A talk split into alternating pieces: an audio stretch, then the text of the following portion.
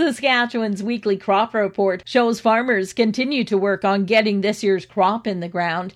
Seeding winding down in most areas, other than the southeast, where only 86% of the crop is in, and the east central area, which has 77% seeded.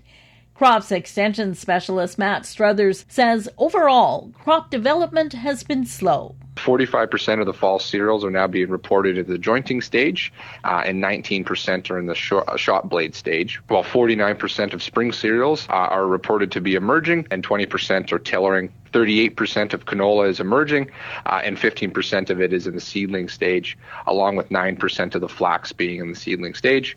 49% of pulses are emerging and 29% are in the vegetative state. The majority of the crop damage was due to strong winds, frost, drought, and insects, with some farmers reseeding due to flea beetle and cutworm damage.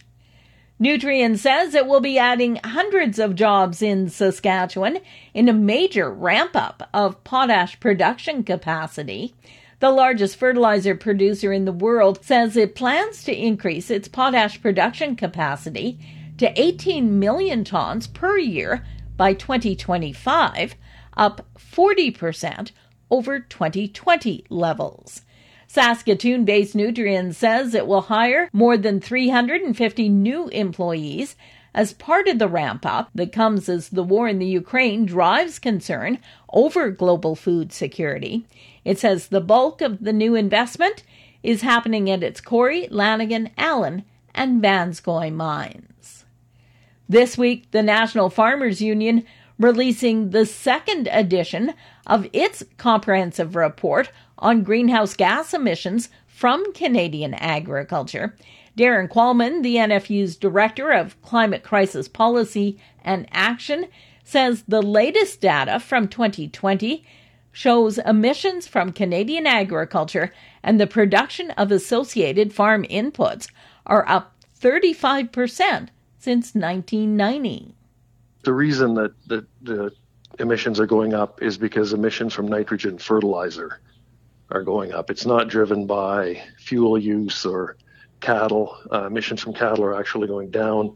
Uh, it's driven by the fact that in Saskatchewan, say, the amount of fertilizer used by farmers has quadrupled since the 1990s.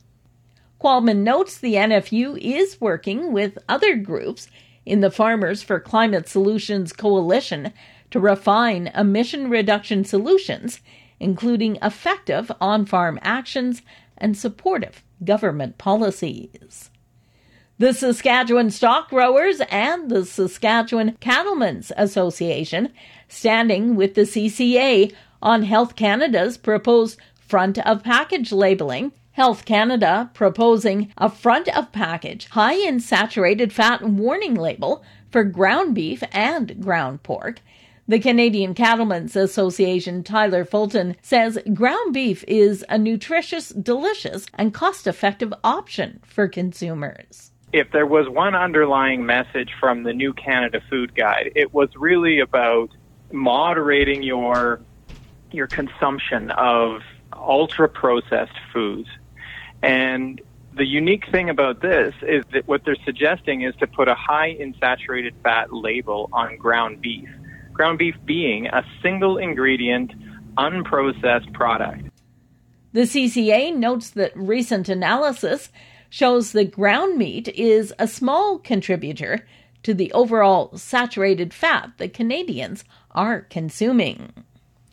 Dairy Farmers of Canada making a request to the Canadian Dairy Commission for an advance price adjustment in the farm gate price of milk.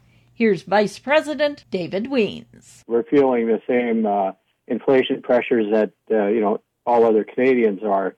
I mean, we're seeing the, the kind of inflation here that we haven't seen in almost a generation. What we've seen here over the past, you know, especially year, but uh, uh, it seems to actually have accelerated is that, you know, there's more uh, supply chain disruptions, which already began with the pandemic. We've had the extreme weather events, you know, both in Manitoba and uh, other parts of the country. Normally, the CDC adjusts dairy farm gate prices once a year to reflect changes in the production cost. A previous adjustment of 8.4% was implemented back in February. For Golden West, I'm Glendalee Allen Vossler.